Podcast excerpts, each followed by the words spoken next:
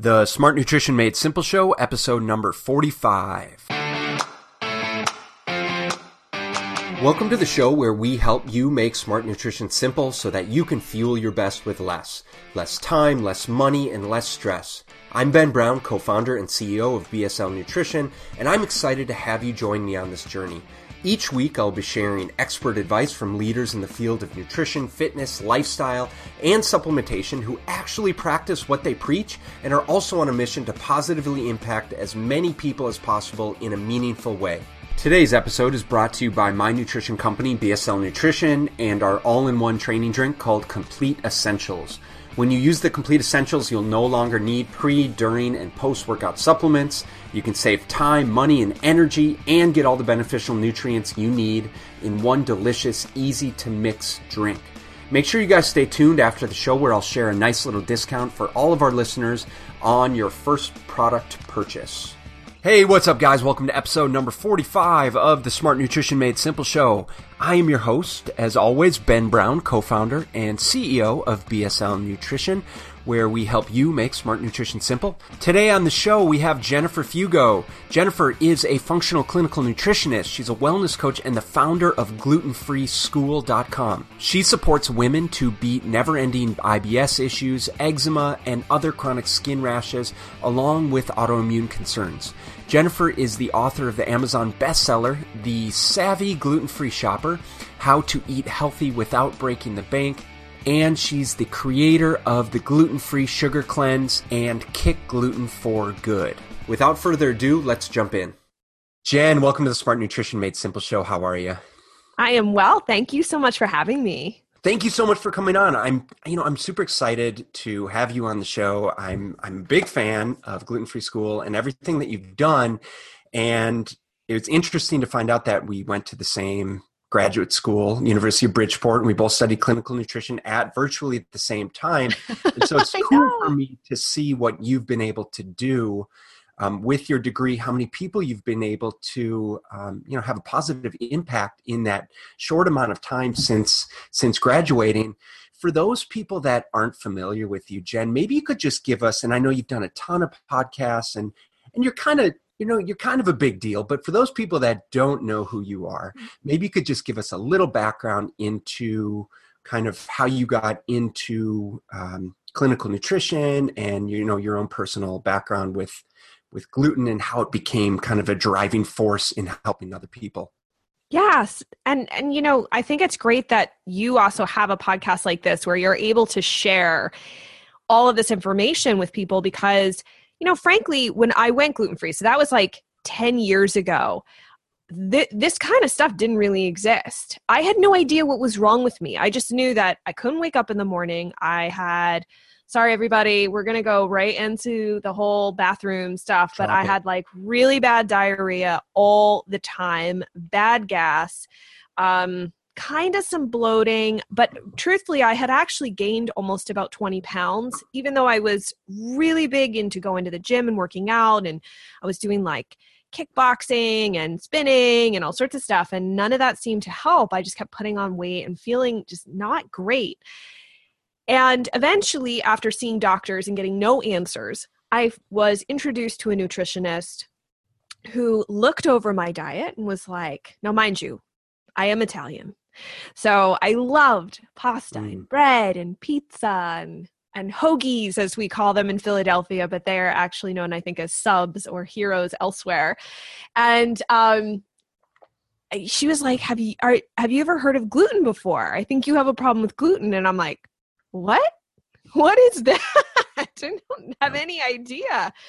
And so that began my journey down this road of realizing that food it doesn't mean that you have an allergy to it, but that it just may not be working for your body for specific reasons due to stress and genetics and, um, you know, things that happen to us in life that we end up with leaky gut or gut infections or what have you. And so, over the course of several months of removing things like gluten, and I also had a sensitivity to casein and eggs and some other uh, leafy, dark leafy greens. I couldn't have mm. cashews. I couldn't have, I hate kale still, but I couldn't have kale. Um, I couldn't have arugula. I love arugula now. So, um, you know, I learned a lot about food from that experience, and my entire life really changed in having to go gluten free and take out all these other food um, proteins and triggers and such. And as a result, I started. I started to realize that there was a real need for people to not only feel like they were normal despite them having all these health issues and, and issues with food per se but then also like how do you do it practically? How do you how do you live this way and not feel like a prisoner or that i don't know just like that you're being punished you know? Mm-hmm. like how do you go out? How do you feel like a normal person at the holidays or just when you go out with friends? So that's how i started gluten free school. And um yeah, so I have a lot of experience that started out as being the patient, being the person that had no idea what was going on. And that then led me down this road of, you know, wanting to learn more and help people more. Um, and thus I ended up at the University of Bridgeport. Nice, nice. And so had you started gluten free school eh, prior to um, the master's degree in nutrition? I had. So I started gluten free school in 2011 um, and it was just based at the time on my you know my experiences of going gluten free and where gluten hides and what products to try. It was it was very much a blog. I mean i was a health coach at the time but it was definitely a blog. And since then and especially in be, in starting down the clinical nutritionist route it has transitioned transitioned tremendously because i recognize that oftentimes people have a starting point. And for some it may be like i don't feel well my doctor's not listening to me. Oh i heard this thing called gluten and or a friend told me i should try and take gluten out of my diet right. and let me give this a try. And so there's these introductory points where people are very much um, not in the know about how large of a problem gluten is beyond just the food component um, and how it affects the body systemically oftentimes. And then um, how do you become a better advocate for yourself? How do you mm-hmm. start to look deeper and say well okay yeah sure gluten and dairy and eggs maybe they're a problem for you or maybe it's something else you know? But what's underneath that is right. it necessarily just the food that you have to be concerned about or maybe do you have to look at other things like um, gi dysfunction uh, so maybe your stomach acid isn't sufficient, or you're not producing enough pancreatic enzymes, or hey, maybe you're just not chewing your food enough, busy people. mm-hmm. mm-hmm. people who stand up and eat and don't chew very much, um, that can cause tremendous, believe it or not, that can actually cause a lot of digestive problems. So looking at all those different factors and then diving into into like some autoimmune zo- sectors and I like to talk a lot, especially right now about skin issues because I actually ended up with eczema. Um, oh gosh, I don't even know how long ago, ago it was, but it started actually when I was at the University of Bridgeport. Mm. I didn't connect the stress from being in grad school to developing until more recently. and um, that's when I realized that I was like, oh, school. Yeah, grad school was a trigger, was a, definitely a trigger for my eczema. And um, the things I've learned about uh, the parts of of having eczema um, that I didn't go through, fortunately, because I knew about integrative approaches to right. resolving these issues. So, yes, I spent a, a, bunch of time frustrated, but I was just like, oh, well, let me go back to the gut. Right. Like I did something that you know most people don't have the awareness or the knowledge or the know how to even do, and so I was able to like really shortcut that journey and resolve it a lot faster than a lot of other people have been suffering for decades even that's a great journey you know that you've been on and and i learned you know through the clinical nutrition degree i really learned a lot because i too had been in practice for quite some time and and obviously knew the implications on you know with gluten and food sensitivities and you know we really learn a lot more though about the confounding variables and mm-hmm. stress mm-hmm. and gut health as being the root of root of all of it and i too you know like you have have a you know a health story and and had realized early on like yeah like 11 12 years ago that gluten was an issue and that sort of spurred my interest in nutrition and in clinical nutrition. And then you know, funny enough, as you kind of start to heal yourself and it starts to form your belief system around nutrition and how you work with clients. And then through clinical the clinical nutrition degree i was telling you that uh, that was that was the time when i decided for whatever reason that it would be a good idea to start a second master's degree um, six months after my first child was born while i was trying to run a training business and a coaching business. And and so that was like when i personally you know, very similar to you, encountered a whole different host of health issues. For me, had to do a lot, a lot to do with chronic fatigue and and stuff like that. But I won't go into that now. Um, so I'm with you, and uh, you know, it's it's it's important though that we experience those things because it it offers us the uh, the tools, you know, the, the, education and tools to be able to have empathy for those that we work with and to be able to effectively support them. And so, you know, you you talked about your, you know, kind of I think the logical progression of kind of focusing on the gluten as being, yeah, it's a it's a big deal, but there's some deeper seated stuff. And you talked about gut health specifically, and you talked about eczema and and skin conditions. What what are you seeing going on with those? What are you working on with your patients currently with those types of conditions? What are some of the things that we should be aware of?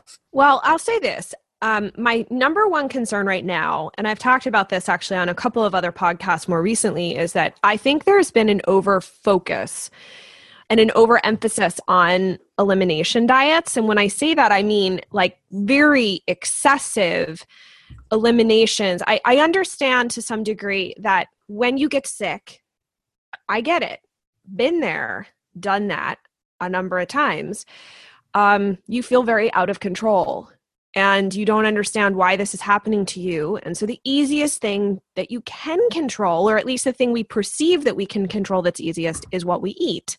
You know, eh, for some reason, we don't ever think, well, maybe I should deal with my stress levels. I could breathe, I could meditate, I could do any number of things. We don't go there.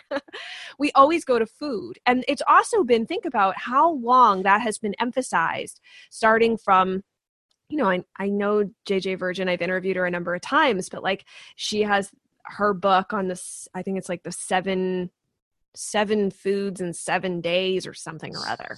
Seven foods seven pounds seven days something yes like exactly. So yeah. so so we have been inundated from that point. Like now all of a sudden you've got all these solution books to all these health problems that offer a unique dietary approach. And oftentimes they are fixated around eliminations. And so what will happen is these clients in this like sort of like DIY, I can tackle this myself because my doctor won't listen to me or it doesn't know what to do.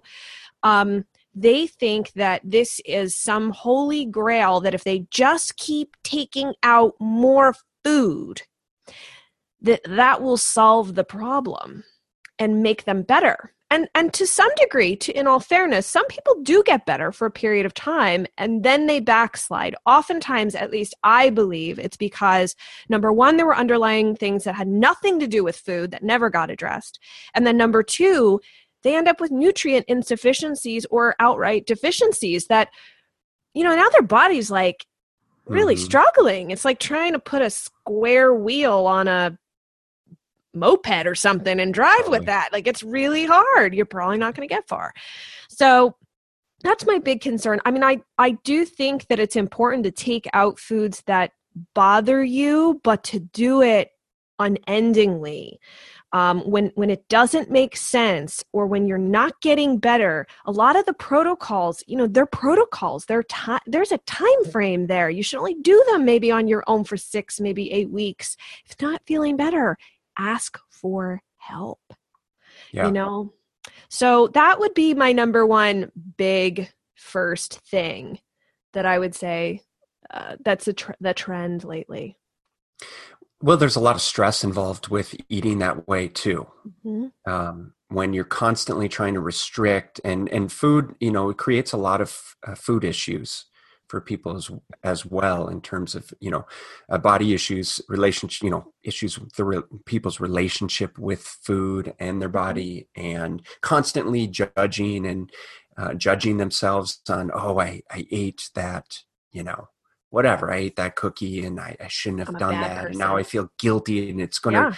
gonna completely ruin everything that I've done for the past 30 days or you know whatever so i, I definitely can appreciate that is there since um i suppose just is there is there a way that you would recommend like let's just say someone feels like maybe they do have an issue mm-hmm. um, and, and i don't want to go super far down the rabbit hole here but maybe someone does have an issue or they feel like they might have an issue with certain types of foods or they're wondering hey do i have maybe an issue with some of the predominantly um, intolerant foods um, or sensitive foods like gluten or dairy or soy or corn or wheat. Mm-hmm. Um, what would you suggest is a good starting, logical starting point for someone? Well, if you're starting out not knowing what is the problem, I think the easiest thing is to keep a food journal. Uh, be honest with yourself about what you're eating. And then also at the same time track your symptoms. So if you notice that your symptoms occur um, on the same day like you start getting your headaches after you've eaten a meal and go okay what was in that meal? And you can start to see a pattern or a trend sometimes that that's a good spot to begin. I would say don't do too many eliminations at one time because then it becomes a real challenge to put anything back in. Um, I'd say try to take something out for maybe two to three weeks, see how you do, see how you feel. If you feel dramatically better, like I took gluten out, um, and within a week, uh, it was actually, I think it's like three days, I felt a lot better. I, I felt clear headed for the first time in years. I had no more like explosive diarrhea and my stomach was quieter. So, right there, that was a sign that this was a major problem for me.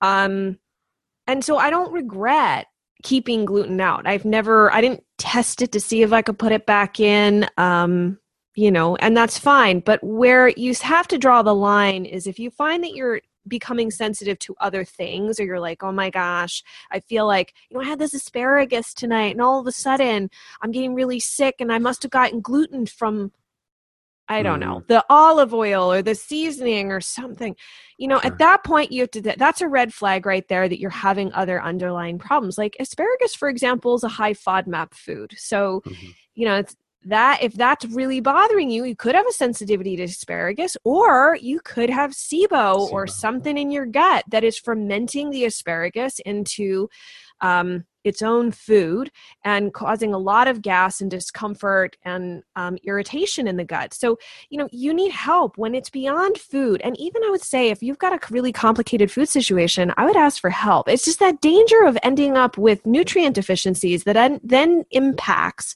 your mitochondria. So you you know you're having a hard time producing energy. Um, you know, just fun- brain function or transmitter production.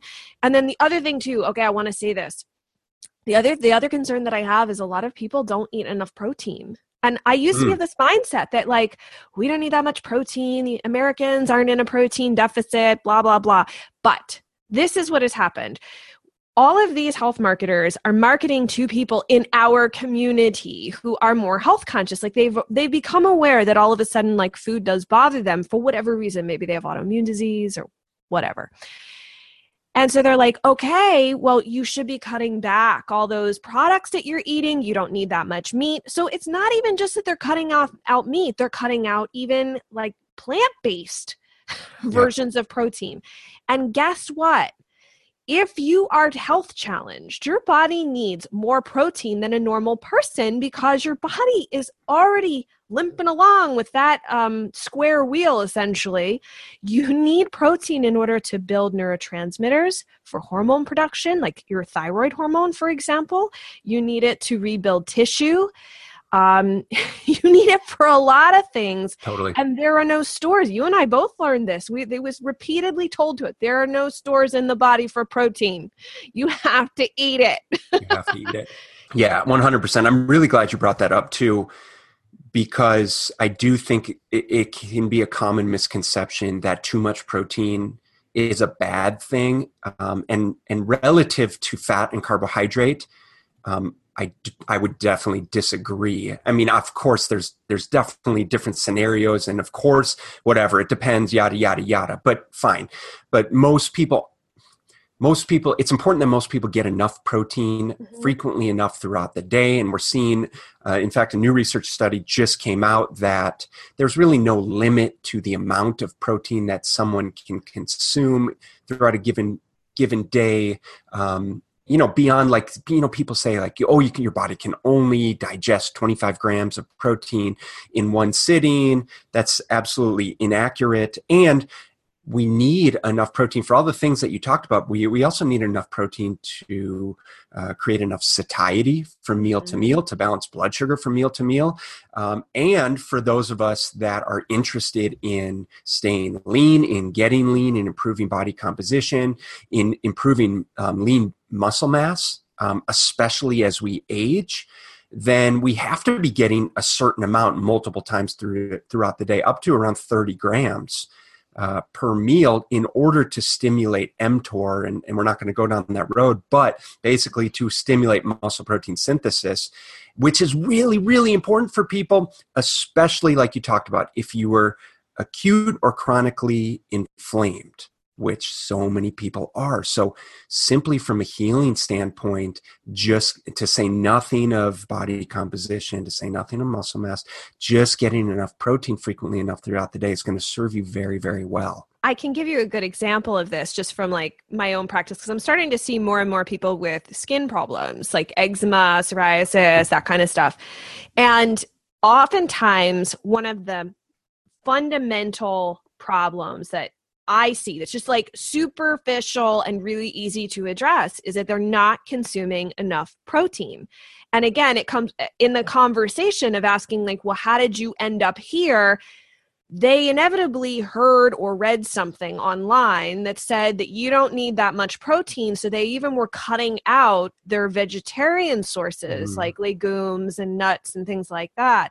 And the other problem is if you are, and that's totally cool, if you're like super into being vegan or vegetarian, totally fine. I don't have any judgment around that.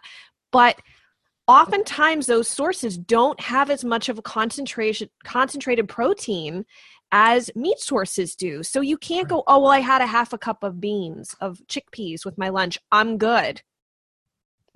Yeah. go go do the math. Like that's the first thing I always tell people. I'm like either sign up with like MyFitnessPal or look up um I think it's nutritiondata.com plenty of websites where you could start you know part of the educational process to make it practical is to go online and understand well how much protein is in what i'm eating so then i can start making better decisions. And at that point people are shocked they are shocked. They're like i had no idea that i actually wasn't consuming enough protein. And i give them that benchmark. I'm like 25 minimum grams of protein per meal. And they're like thank you. Thank you. What? How am i supposed to get that? And i'm like well you got to learn first of all how much you're eating. You got to get the baseline. Don't judge yourself. You are where you are. You got to play the hand that you're dealt and you can do better the next time. And we're we're on to the next time now so we're going to do yeah. better. And um you know especially when you have chronic skin issues. And you know it's really sad too because so many people have like skin issues that become so debilitating that the, they develop wounds that will not heal. And so they're walking around with like skin like you look like either you're burned or you're infected and um, people think you're dirty and you're not washing yourself i mean there's a lot of stigma that goes along with chronic eczema and psoriasis etc where people like don't even want to like you can't you don't want to unco- like be wearing you know short sleeves or shorts or right. anything that would like show these rashes because people stare. I had it on my hands yeah. which is the worst because no everyone's looking at my hand like uh, um what's up with your hands? Like they look horrible they look painful and they look disgusting. Or do you have an infection? I don't want to touch you. Yeah. I couldn't go to the gym. I couldn't even wash my hands because water hurt so much. So you know, this is a big thing where they're not eating enough protein in order to repair the skin. And your skin, you can walk around with wounds on your skin for a long time. Your skin is the lowest priority on the totem pole as far as organs are concerned. So, if you're not providing your body and whatever else is going on with like chronic illness, so say you have Hashimoto's or gut issues or celiac or whatever, whatever you have, your body's going to prioritize that stuff that's more critical to you maintaining life over your skin. So your skin's never going to get better if you're not providing the body, generally speaking, with enough of whatever it needs. And that's why no matter what you have going on, you have it's it is imperative to make sure that you are eating enough protein. And I've actually found too, and I don't know if you found this with clients, but especially those who feel like they don't have enough energy and they're really debilitated, like they feel physically exhausted, eating enough protein really helps them develop a much more clear-headed sense of, you know, their awareness, their day, what's going on, but they just generally feel better. 100% and usually, you know, I mean, while we know now from research that breakfast isn't necessarily the most important meal of the day, for a lot of people it can be, especially mm-hmm. by including enough protein because it really jumpstarts energy, um, you know, stable blood sugar for so many people, and you know, neurotransmitter, the, the right neurotransmitter production mm-hmm. just gets people jump started for the day. Um, to say nothing of when you're eating enough protein, you're replacing a lot of the calories potentially that could be coming from processed or refined carbohydrates, or and or fat, which is super calorically dense. And so, simply from a managing your caloric intake throughout the day, like protein is it's an absolute must. Um, curious, Jen. So so you talked about skin conditions and eczema. What are we seeing? What are you seeing from a a gut health standpoint from a what are the what are the things that are contributing to our, our skin which is an organ what are the what are the um, the gut issues that are contributing to our skin displaying these symptoms Mm, that's a great question. Um, oftentimes, what people don't realize as you're kind of pointing to, is that the skin issues are tied to something else. It's not just what's going on on your hands or your leg or your face or whatever. There is something internal that is contributing to the issue. So there's so the gut is one piece of it. There's also a genetic piece. You can have a SNP and a protein. It's called filaggrin that will um, basically make the skin um, there's an increased likelihood of what we call leaky skin like we have leaky gut there's also leaky skin. And about 30% of people who have eczema have a snp in this this um, really important protein. And the gut piece to this is that you could have gut infections um, certainly candida so a gut dysbiosis with candida can certainly play a role um, gut infections are a huge problem, but also too like not breaking your food down properly. That's what I was saying, like not having enough stomach acid, not producing enough pancreatic enzymes to be able to break down the food once it gets to the small intestine. So you have to look at that complete picture and say, what is going on or wrong essentially that is not allowing your body to break the food down and then extract the nutrients to be able to um, do with it what it needs. Mm-hmm. And when there are, I call them bugs in the gut. I like to keep it pretty simple with people, so because if you start talking about gut infections and this, totally. like, there it's like, oof, and they tune out. So I just call them like not unfriendly gut bugs. And when you have those unfriendly gut bugs or in numbers that they shouldn't be, or they're not essentially kept in check, their weight they are toxic their waste products are toxic it's overloading your liver as well so the different and not just like you know that kind of bs like um oh it's to detox your liver right, right, like there are right. legit there are legit detox systems in the liver that do require ed- added support like sometimes glycine can be very helpful in dealing with the toxic burden of gut bugs. Um, but removing those gut bugs or getting them back in balance with the healthy gut flora can be really critical because you're reducing the inflammation in the gut.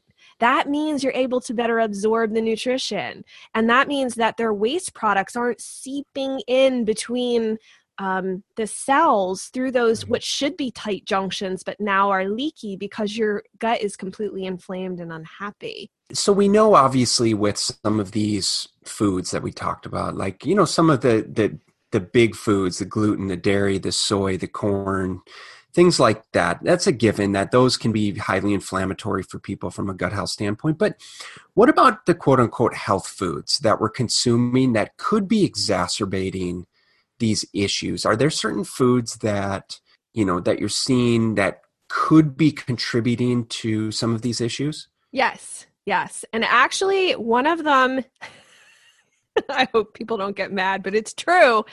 Um, we talk about uh, fermented foods an awful mm-hmm. lot right now, but fermented foods can be a really big problem, especially if you've got gut, gut dysbiosis or candida. They can contain yeast, and you're just kind of adding more fuel to the fire. So, a lot of times, taking out fermented foods can be helpful. The other reason, too, is they can be high in histamines, and histamines, um, histamine producing foods or histamine releasing foods can be a trigger. So, just so you know, eczema is like something that is far and away out of all the the skin issues and eczema can be like um, atopic dermatitis and yes. um, a bunch of other fancy names and individual terms that they call for you know having it in different areas of the body but there are more extensive potential trigger foods for eczema that it's a little um overwhelming. So I know you mm-hmm. mentioned like corn, soy, gluten, dairy. Eggs tend to be a really big problem for people with eczema. I have talked to numerous functional doctors about why, and they're like, there is no research. We don't know why, but I have found clinically that for some reason, a lot of people with eczema have problems with eggs. Interesting. Um, but you have to look at some other potential triggers. As I said, histamine releasing foods, FODMAPs, the FODMAP family can be a problem. Mm-hmm. Um, yeah. cit- citrus, nightshades, nitrates, sulfur foods, and sulfates, uh, sulfites and sulfates. Um, and then, oh goodness, it's like it, the ms like the whole fam like glutamates can be a problem it's pretty big i'm not ever suggesting people go and try and take out all these foods because i can assure you there is one diet book out there that deals with eczema that like tries to get you to remove like all these foods everything. including like salicylates and everything and they're these yeah. are healthy foods and the diet's like even to me i was like i don't know could eat that way. It's really limited. So um, I find that a lot of times that's not necessary. It's more so you have to look at the gut function, what's going on as far as the quality of food that you're eating. Are you eating enough protein? Are you bringing in enough nutrients that are going to nourish the skin, nourish the gut? Like um, collagen is great assuming you don't have an issue um, with histamines. Mm-hmm. Uh, glutamine can be very helpful. Vitamin C is especially important because that's important for collagen formation. Um, it's also good for your adrenals as well um, because this is stressful. But yep. there's a lot of different things that we can do to help boost the skin's capacity to reseal itself. Um, and we're, you know, always looking at micronutrient status macronutrient status as we've talked about and yep. are there any other potential triggers and the other thing i'll just say quickly is you have to look at environmental triggers like so it could be your carpeting it could be this stuff that if you're buying really cheap clothes because you love to like wear what's in style sometimes those clothes are sprayed with chemicals just because you wash it doesn't mean they're gone so mm-hmm. it could mm-hmm. be the spray on the clothes it could be your laundry detergent or what you're washing your hands with um, it could be your lotion so of course those are the first things that people always get rid of but you might not think of the paint in your house or the spray or um, mold even um, and even for women, um, birth control pills can also be a trigger. So, a history of birth control pill use can be a trigger for eczema and other skin issues as well. So, so it's obviously a very extensive, mm-hmm. seemingly daunting topic. Uh, yes. Uh, in terms of all of the things that are potentially inflammatory and could be contributing to these issues, and and as we all know, and everyone listening has heard me say so many times, we're all you know so biochemically individual that mm-hmm.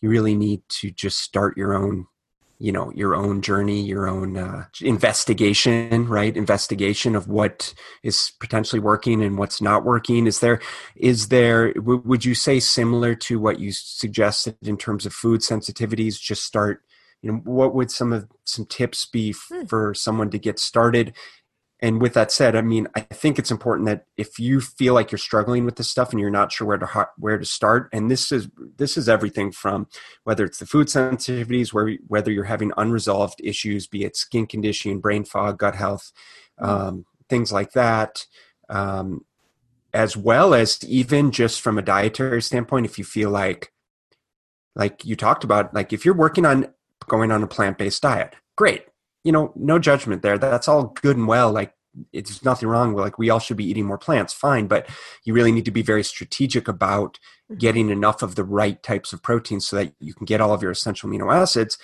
Don't try and do it yourself. Just hire a coach. You know i've i've, I've interviewed so many incredible health practitioners on this show um, to the degree that find one that resonates with you or reach out to me and hire someone that you know can help you navigate this this bumpy road with that said is is there somewhere where you would suggest someone start with this Yeah, absolutely. And I think that's an important point because just to kind of piggyback off what you just said, there's this idea of efficiency. We want to do what's most efficient while being effective at the same time. And if you don't have any knowledge in that area, it's like, I'm not going to go tinker with my toilet upstairs that keeps running. I'm going to call the plumber. I mean, I know some people that will go online and look up YouTube videos and do that. And that's sort of what the DIY, like, I'm going to figure myself out and fix Yeah. myself is. But there comes a certain point, like, you are a living, breathing, miraculous being. And while the body has incredible wisdom, sometimes you have to acknowledge at a certain point when you're outside of your your comfort zone when you don't know about all these biochemical pathways and the interaction of like you shouldn't be on a whole like pharmacy of supplements. You don't take one for every little symptom. That's not how this works. And so that's where you ask for help so that you can get better faster. That's the whole point. and so if you want to do something yourself and i'm all about that number one track your symptoms. I think that's really important. Don't just assume that the one big problem is all you have. It might be easy to separate oh well i have these rashes but i also get brain fog in the afternoon or i get have these like angry outbursts at my husband you know a lot of times people don't connect that there are like mood issues um, that they've got some brain fog going on or that you get like bloating. If you want to te- check if you notice you have bloating i always tell people the easiest thing to do is get a fabric um, tape measure put it just underneath the navel. So you got like this mark that you can always return to and measure your bloating. So the you measure the abdomen the circumference of your abdomen in the morning before you've eaten or drank anything because sometimes water can cause people to bloat so it's the first thing you do and then you do the measurement again later in the day and after about three days you can take an average and you can go okay well either you don't really bloat that much or some people will find out that they're actually bloating like four or five inches throughout the Mhm. day. So you know how severe the symptoms are. Find little ways to measure them or track them. So that's a really easy one for bloating. The other thing that I would say is to start thinking back to any specific triggers or stressors in your life because working with somebody like you or I, we need to know that information. And if you've kind of done your own digging and figured out what your story is, everybody has their own unique story about how they got here, what their family history is, all of these um, triggers and antecedents. And that's all important to help you figure out where you're going to go. You can certainly get food sensitivity testing done. I would caution people to not get panels that are so freaking extensive that you're going to like your head's going to spin because it's going to tell you you're sensitive to everything. Yeah. um i think like a 100 foods is probably the max. It's really probably all you need to know. Um, so don't go wild and crazy and don't really pay attention to the mild if you get it back don't go oh my gosh i gotta take out the mild ones don't worry Mhm. about the mild ones Yes. um, I would start there. I would start cleaning up your diet. Get rid of the junk food.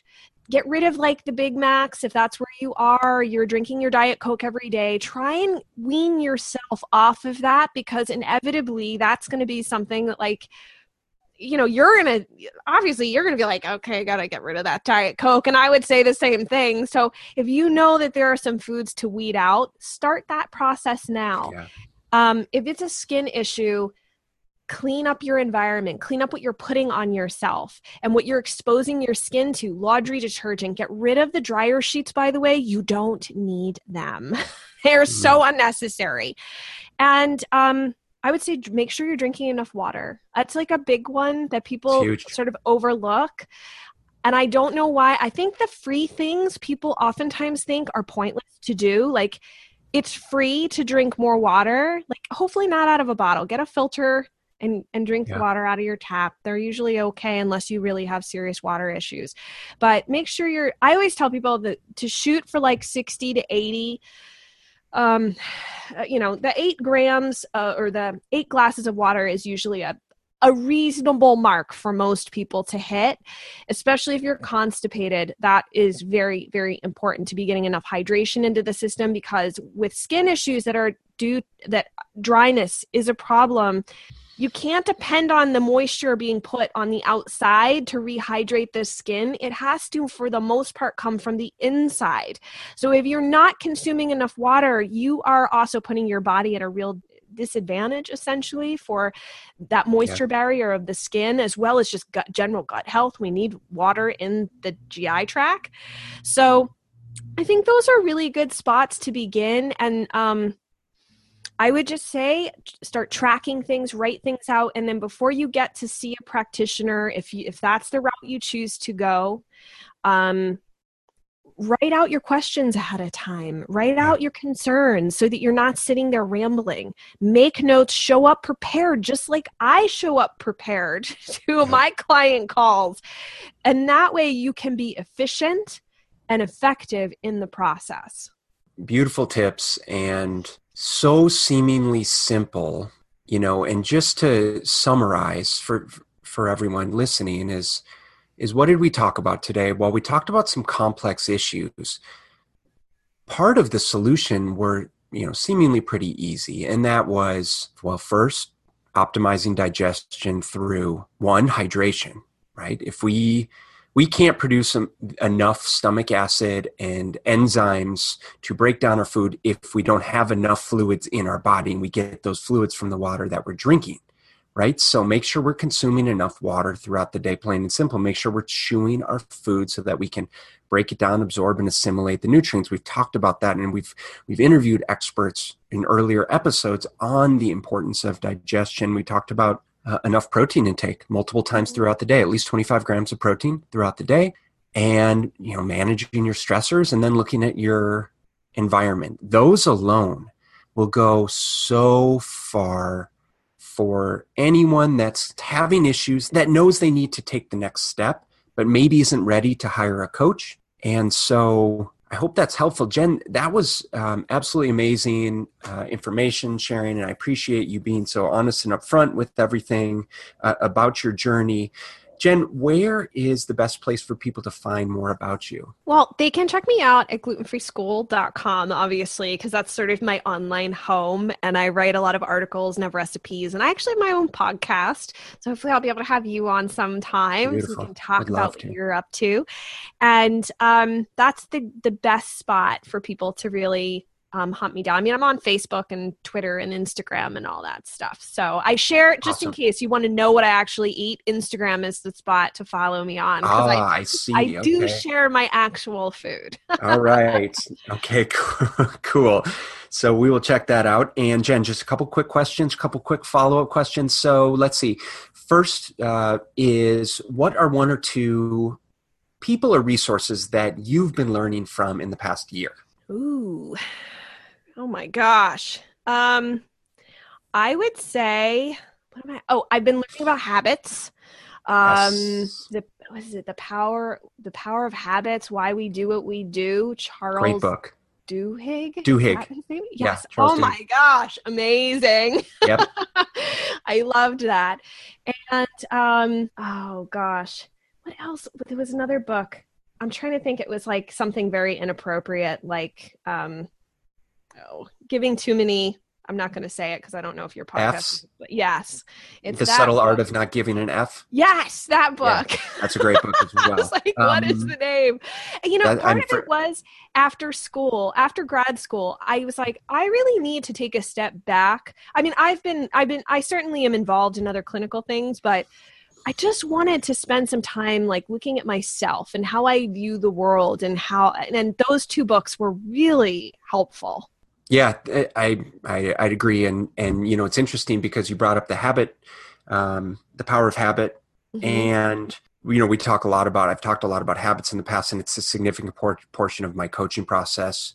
To the degree that I found that just helping people implement better habits from week to week, for for example, like hey, instead of saying drink more water, chew your food, eat enough protein, right? Eat more vegetables, stop eating gluten. It's like whoa, like that's a that's a lot of stuff. But if we say hey, this week all we're going to focus on right is all i want you to do is kind of hit like a water goal. Just want you drinking enough water. Let's start first thing in the morning drink 16 20 ounces of water and you know so th- that's the idea. Um, so the power of habit is huge and um, so i certainly can appreciate that. And let's just finish up. Last question is if you could only eat one meal for breakfast, lunch, dinner for the rest of your life, what would that meal look like? It would probably be something with avocado, probably like Mexican or Latino. um, um, uh, something maybe like uh, ooh, like Venezuelan food, like a pa- pabellon, I think they call it. It's like a mixture of be- black beans and stewed beef and guacamole and this cheese inside of a um, arepa. I would probably Nice. be really happy. That sounds legit. Now, the one caveat to that is if you could include a gluten containing food without getting sick, would you and what would it be? Ooh, that's a good question. Um, okay, if I could, it would be the um homemade tagliatelle that um this family friend used to make in um in Bologna, Italy, that I Alright. had many years ago. If I could, All if I could. it was There you go. to die for. Phenomenal. Jen, it's been an absolute pleasure and honor having you on the show. Thank you so much for everything you're doing. You know, I just I just appreciate people like you, your honesty, your compassion, uh, and your desire to create change. And uh, so keep up the great work. Let me know what I can do to support you, and uh, we'll we'll catch up again soon. Absolutely. Thank you so much for having me on, and I wish all of your listeners the best of luck. Thanks, Jen. Take care. I hope you guys enjoyed this episode with Jennifer Fugo. If you want to find any of the resources mentioned in this episode, you can find those links over in the show notes at bslnutrition.com forward slash episode 45. And don't forget to subscribe and leave a review in iTunes so that we can help more people make smart nutrition simple. As always, I'm so appreciative to have you tuning into the podcast, whether you're a first time listener or you've been following along over the past 45 episodes. Just wanted to say massive thank you. Thank you so much for taking time out of your busy day to tune in. Hopefully, you found some useful nuggets of information and insights that you can directly apply to your own nutrition program and or that you can share with someone you love. And hey, if you have any questions about any of the topics that we're covering or you are interested in the coaching process, then feel free to just shoot me an email over at ben at bslnutrition.com. I'd be happy to jump on a strategic nutrition coaching call uh, at no charge in order to help kind of guide you figure out what we can do to help support you and uh, move in the right direction. So, with that said, enjoy the rest of your day, and I will catch you next week. This episode was brought to you by BSL Nutrition and the Complete Essentials All in One Training Drink. If you've been looking for a comprehensive workout supplement that can help support great energy both in and around your workouts, as well as reduce muscle soreness naturally without all the caffeine and artificial sweeteners, then head over to bslnutritionshop.com and type in podcast at checkout for 15% off your first purchase of either grape and or lemon lime.